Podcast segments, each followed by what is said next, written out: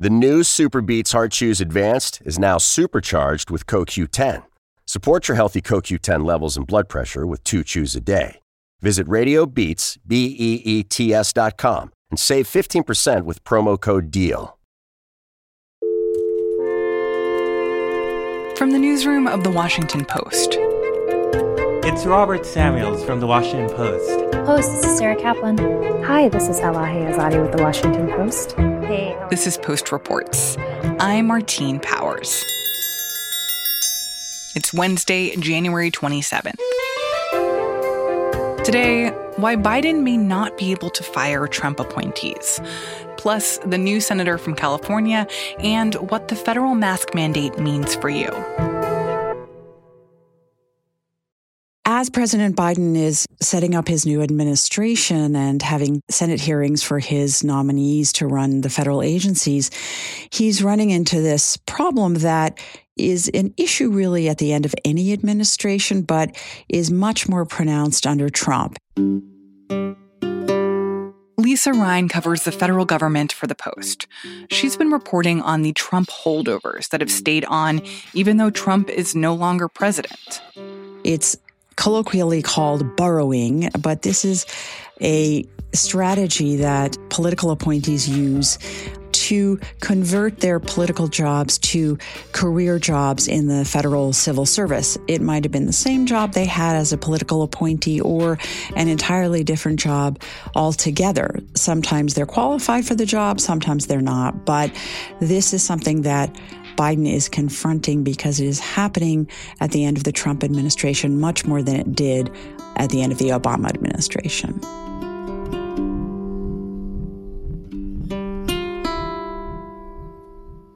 And why is that a problem for Biden? As everyone knows, this has been a very tumultuous transition. And now that President Biden is in office, he and his team are, are finding that lots of things in the federal government are amiss. And obviously, the president is, you know, doing an enormous job overturning former President Trump's policies. But what we have are loyalists to President Trump who many of whom, not all, but many of whom are at very, very senior levels of the government. And the concern is really twofold. One is just more on the matter of principle, which is that you don't want people who were hired in the first place for their partisan beliefs to be serving in what are apolitical, nonpartisan roles in the government, which is what the federal government basically is. And then secondly, the concern at various agencies is that some of these folks might be working to undermine Biden's agenda. And what what positions are we talking about of high profile individuals that Biden would like to replace or is trying to replace? Sure. So we have people in a range of positions and, and also there are going to be, you know, many people who, to use the term burrowed in uh, in December and the first three weeks of January that we don't really have any documentation on. So it'll be really fascinating to see who those people end up being. But basically you have someone, for example, who was a political appointee at OSHA, the Occupational Safe and Health Administration, who burrowed into a job on a panel that basically hears appeals from workplaces of fines that were issued for workplace violations. We have a chief immigration judge at Justice who is setting policy, or at least was before Biden came in, on some of President Trump's you know, most controversial immigration policies, that person had previously worked as a political appointee at the Department of Homeland Security. So you get a sense that not all of these jobs, but many of them are very high profile. I'm interested in understanding more why this is at odds with how things are normally done. Because to me, it seems like even when there is a change in who the president is, that doesn't mean that everyone who works for the federal government is suddenly fired or thrown out of their jobs and that y- you have an entire change in staff. So, what is it about these particular holdovers that make them different or problematic in terms of how things are usually done? The government is run in this in this way that might seem very odd, you know, to people who don't follow government or work inside the government. But you have a permanent civil service we call the bureaucracy. Of course, Donald Trump called it the deep state. But you have people who get jobs in government. The whole idea is that they serve taxpayers and they're experts in their subject. So this might be a post office worker. Uh, it might be, you know, inspector uh, for the Environmental Protection Agency, and they're supposed to just carry out their jobs like the experts that they are without hmm. without a nod to politics that's not how they got their jobs they got their jobs because they were the most qualified and then you have political appointees who come in with an administration and leave at the end of an administration but the idea is when a new administration comes in you want those people who were partisans you want them out of government because they don't represent the values of the new president so then if some of these individuals have been what you're describing as burrowed, where they're basically converted from being political appointees to being quote unquote like career officials or career members of the government. Does that like prevent Biden from firing them? Like, can he, he's still the president, right? Can he just go and say, I don't like you and what you stand for. And I think that you were doing things that I don't agree with under the previous president, and I want you gone. Sure. So that's where things get really thorny. If you are hired into the government, you generally have a probation period of a year. If you're at the Defense Department, that probation period is two years. Now, Trump, as did all previous presidents, Trump has had uh, these people burrowing in you know, more or less his entire term. It's just that it really, really speeds up when someone is about to leave office. So it's possible that some of these folks have reached the one year mark. It's possible some haven't. If they haven't, they could be fired without cause. But if they have, it's more complicated and they have rights to due process since they are career members of the government. We've seen already a really interesting scenario unfold with a very high profile appointee named Michael Ellis, who my colleague Ellen Nakashima has written a number of stories about in recent weeks. He was involved in the Trump White House, involved in some very controversial policies, uh, including the Ukraine matter that Trump was eventually impeached for. And then he was hired just a few months ago as the general counsel of the National uh, Security Agency. And the general counsel at that agency is a career job. So there was a lot of controversy over this. And the head of the NSA did not want to install him in the job, knowing that Biden was going to be coming in. Uh, the Pentagon chiefs who were loyal to Trump tried to force him to do it. A couple of days before Biden was inaugurated, Ellis was placed in the job. But then within hours of his inauguration, of Biden's inauguration, the NSA chief uh, put him on paid administrative leave hmm. while his hiring is investigated. So it's also possible, I wanted to add, I know this is real uh, civil service law trivia, but when you're hired into a job like this, and like these people have been, usually the job must be competed, meaning that you're hired on merit and you compete and you're the best candidate. It's possible, although we don't know this yet, that some of these people whose jobs were converted to career jobs, some of these appointees may not have had their positions competed properly, in which case that would be a violation of the law and they could they could be fired. You know, it feels like in the last few weeks, we've had so many conversations about how quickly President Biden will be able to reverse or turn around or oppose so many of the things that President Trump put into place. And what we're seeing is that this is one of those situations of like turning a ship around where it actually takes a long time. And I'm wondering if you see this issue, these individuals who have stayed on past the Trump administration, as just one example of how the legacy of Trump will carry on well into the Biden administration. Sure, I think it's it's really true that that that's the case.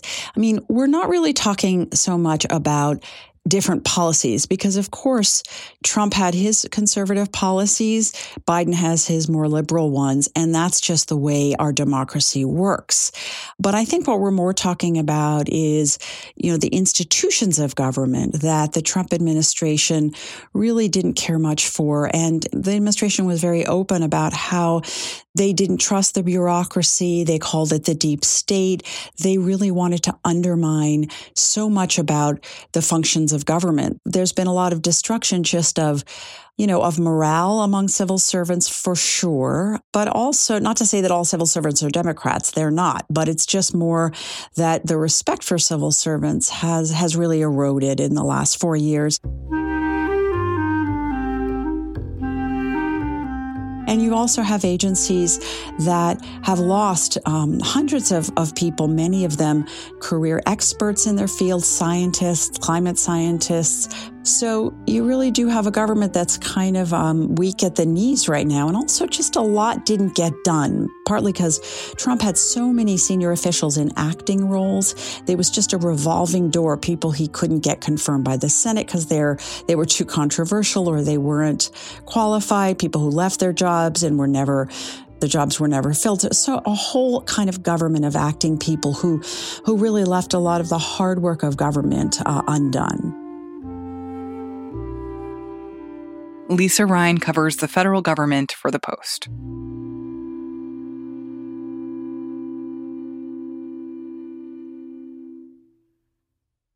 When Kamala Harris made history as the first woman and the first woman of color to become vice president, she actually made room for another bit of history, too. Do you solemnly swear that you will support and defend the Constitution of the United States against all enemies, foreign and domestic? That you will bear true faith California Governor Gavin Newsom appointed Alex Padilla to replace Harris in the Senate. And that makes Padilla the state's first Latino senator ever. Well and faithfully discharge the duties of the office on which you are about to enter, so help you God. I do. Congratulations. I think California is an incredibly important state in the context of politics and American government. It's got the largest population, and as the phrase goes, so goes California, so goes the nation.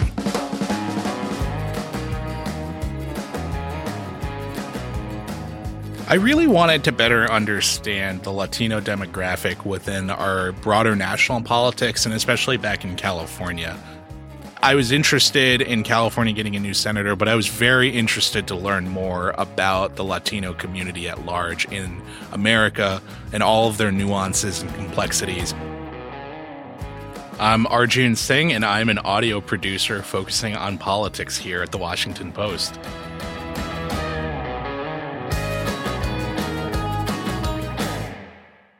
So, you've been reporting on this story about Alex Padilla, who was California's Secretary of State and has now been appointed to fill Kamala Harris's seat in the Senate.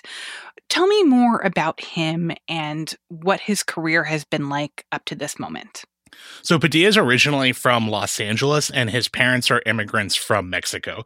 Padilla started off as an engineer. He went to MIT and he came back home to start working at Hughes Aircraft. But he actually got into politics because he was activated by a proposition in California called Proposition 187. California's Proposition 187 attempts to solve the state's illegal immigration problem by denying services like education and non emergency health care, to illegal immigrants. Proposition 187, the very controversial one in California, which would virtually cut off all public services except emergency medical care to illegal immigrants. For Californians who work hard, pay taxes, and obey the laws, I'm suing to force the federal government to control the border. And I'm working to deny state services to illegal immigrants. Enough is enough. Governor Pete Wilson. So that actually did pass by the voters, but it was immediately struck down by federal court as being unconstitutional. But for Padilla and his generation of Latino activists, this was a really galvanizing moment to really get involved and lobby against it. I came home to a political environment, including the governor of California at the time, telling me the state's going downhill and it's the fault of people like my parents. That it was the fault of families and communities like mine. And I was enraged. I was insulted, and I knew right away that you know I needed to get uh, engaged politically in order to change that trajectory. And so that's when you know my life took that turn. So, how did things progress for him after Prop 187? So, after that, he ends up becoming an assistant for Dianne Feinstein. He starts working on local elections, and he eventually runs for the Los Angeles City Council, serves in the California State Senate, and then he goes to where he was just before he became the senator from California, which was the 32nd Secretary of State. And, and what was his reputation at that point, and why was he chosen to replace Harris? I think that this was an acknowledgement of the influence that Latinos have had on California politics, but also their role in creating the culture of the state, the economy of the state. And then also outside of that, there was a strong personal relationship between Newsom and Padilla when I spoke with Amanda Renteria, who is the national political director for Hillary Clinton's 2016 presidential run, she said that Alex Padilla is the kind of person who will go out and he will knock on doors. Before he became Secretary of State, he led the way on the phase out of plastic bags within California, something that was approved by voters in a later referendum.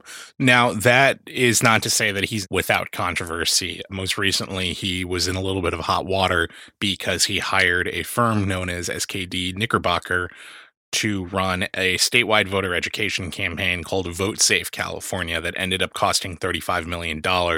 There is some debate over whether he, in his role as Secretary of State, actually had the authority to authorize that, and the bill is still left unpaid. I've heard people point to Padilla's appointment and, and basically say, well, he's there because he reflects the Latino demographic of California. But do you think it's as simple as that, or is it more complicated? I think to say that this is sort of just catering to the Latino community is a bit of an oversimplification of the significance of a state like California having a Latino senator. So California is 40% Latino, and that's not insignificant. And I think that we need to look at it in that context. You know, everyone I spoke to in reporting this piece said the same phrase representation matters. So it was an acknowledgement that there was lobbying on that, but I think it was more of an acknowledgement to the role Latinos play within California. When people talk about the idea that representation matters, like what does that actually mean, or how does that play out in the real world? So I had a really great conversation with Amanda Renteria, and she told me a really interesting story of when she was working in the Senate. She was the first Latina chief of staff in the Senate, and they were working on the Affordable Care Act. And she walked into a meeting, and someone asked her genuinely, Where do immigrants get their health care? Just the fact that people looked around the room and were wondering, right? As a daughter of an immigrant, you, you know, you sort of looked around the room too and said, Wait, we don't know this? And when I spoke with Chuck Rocha about the same question why does representation matter and it's as simple as having someone who's cognizant of it and who is thinking about if i'm creating my staff who do i want to have in here and who do i want to be able to put in here and even past that representation matters because there's some things that i think you can really only get through perspective and I'm curious about what kinds of things Padilla will want to work on. What does he care about and what are his goals? Yeah, so when we spoke, he did say the first priority is going to be the coronavirus. But after that, he's very engaged in climate change. I also think that election security is going to be a priority. We talked a little bit about his reaction to the efforts to overturn the election and particularly the support that it had from Republican senators. So he, as Secretary of State, has been involved with election security firsthand. And he said that Democrats should not be unafraid to call out their Republican colleagues when they see misleading comments. So it sounds like to me, in how you're describing Padilla and what he cares about and what he plans to do as, as a senator, that it really illustrates, for lack of a better term, like intersectionality that we're seeing in terms of political issues and who cares about them? Yeah, absolutely. I think it very much does inform his passion to work on climate change because California and climate change are always going to be linked with each other. First, we have the wildfires that are ripping through the state. There's always the persistent threat of an earthquake. But Los Angeles and San Francisco, its two biggest cities, are both coastal cities and very much in danger of rising sea levels and the really negative impacts of climate change. And even more so for the Latino community in California. A lot of the Latino community is concentrated in the Central Valley in Los Angeles. And the agricultural economy, which is critical to the state, but also to the Latino workforce, a lot of whom staff those farms, climate change is going to have a really, really harsh impact on those farms and its agricultural economy if it's not dealt with.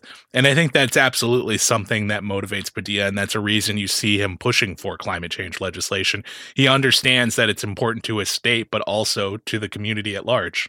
For the people that you spoke to, what was their reaction to Padilla's appointment? Everyone I spoke to had very positive feelings about Alex Padilla's ascent to the Senate. Uh, I will say that all of them are Democrats, and so they were excited to have a Latino Democrat going to the Senate. But I think that they were excited for some of the reasons that Gavin Newsom saw in Alex Padilla that he is this very detail oriented person, that he works on detail, and that most importantly, he will be able to open up these opportunities for a younger generation of Latinos who want to get involved in politics. Why do you think Padilla's appointment matters in the context of the future of the Senate and the future of the country? So I think it matters in one sense that Padilla is going to be part of a group of new senators who were elected after this era of divisive gridlock, where they were elected on really wanting to do something, and they have a slim majority. And he is going to be part of a group that was not part of the Senate, that Mitch McConnell was running. I think in the larger context overall, Alex Padilla is part of a process of what seems to be a rethinking of the American identity. And that is with the Trump era, there was a lot of emphasis placed on race relations and what constitutes an American as nativism was starting to rise up. And even in some corners of the country, white supremacy was starting to rise up.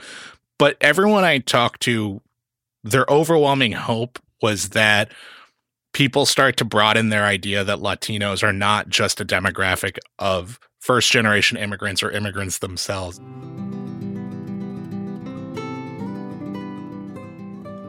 You know, their third, fourth, fifth, sixth, seventh generation, they're part of America. And this is not something that's going to go away. This is not a small demographic that is strange and alien to America. They're a group of people that are deeply enmeshed in that. And the hope is that seeing someone like Alex Padilla, just by virtue of going out there and being a senator, that will go at least one step towards helping people understand this is what the American identity now looks like. You know, it is people like Padilla. This is not people from the outside who are coming in. These are people that are part of the bedrock of the United States. And I think that that is something that we'll see from people like Alex Padilla. And hopefully, as we go forward, we might be seeing that from more senators that come out there. Arjun Singh is an audio producer focused on politics at The Post.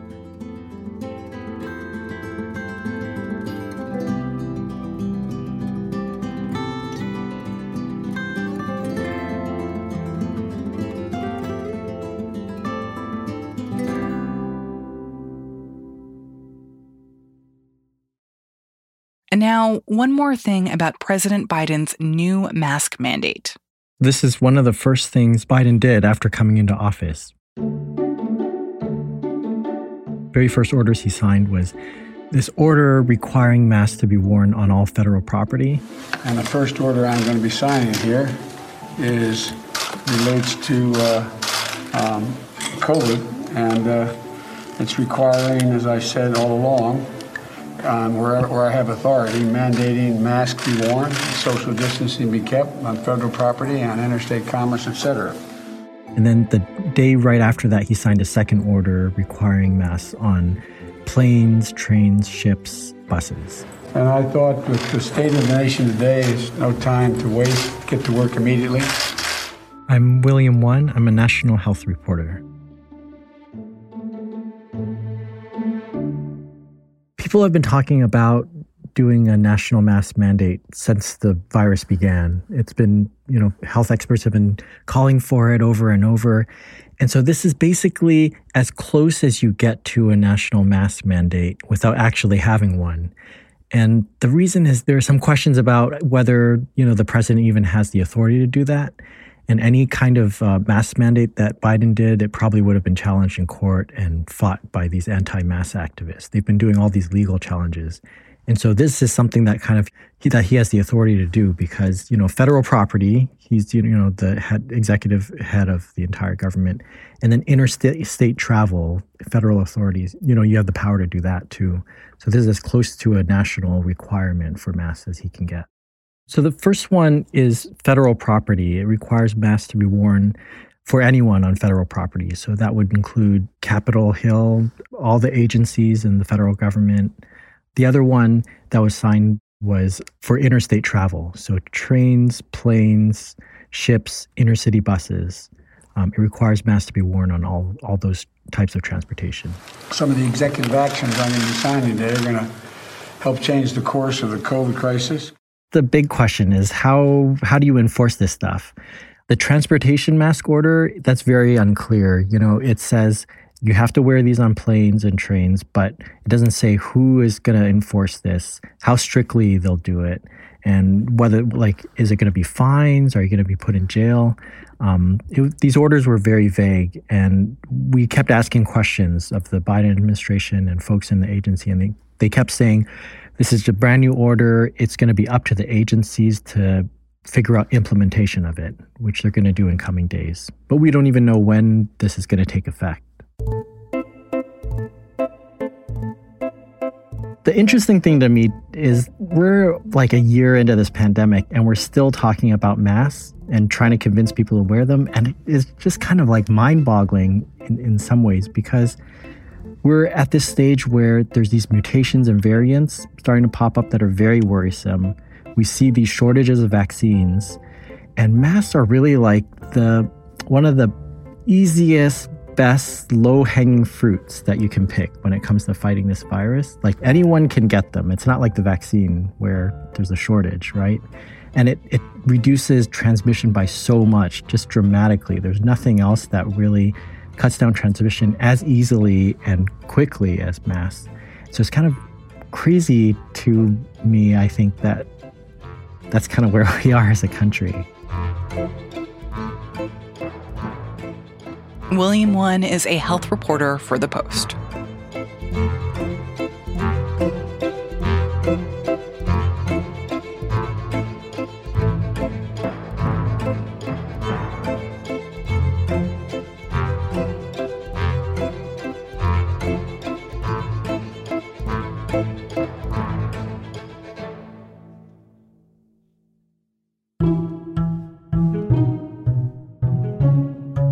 That's it for Post Reports. Thanks for listening. We are so thrilled with all the listeners who have decided to become Washington Post subscribers. It is a huge way of supporting us and the work that we do, and it's something that's great for you too. Having incredible access to journalism, insights, opinions, essays, even recipes, all the stuff that you hear on our podcast, and so much more. For a few more days, we have an offer going especially for podcast listeners. $59 total for a two-year digital subscription to the Washington Post. To sign up, go to washingtonpost.com slash subscribe or find a link in today's show notes. And thank you so much. I'm Martine Powers. We'll be back tomorrow with more stories from the Washington Post.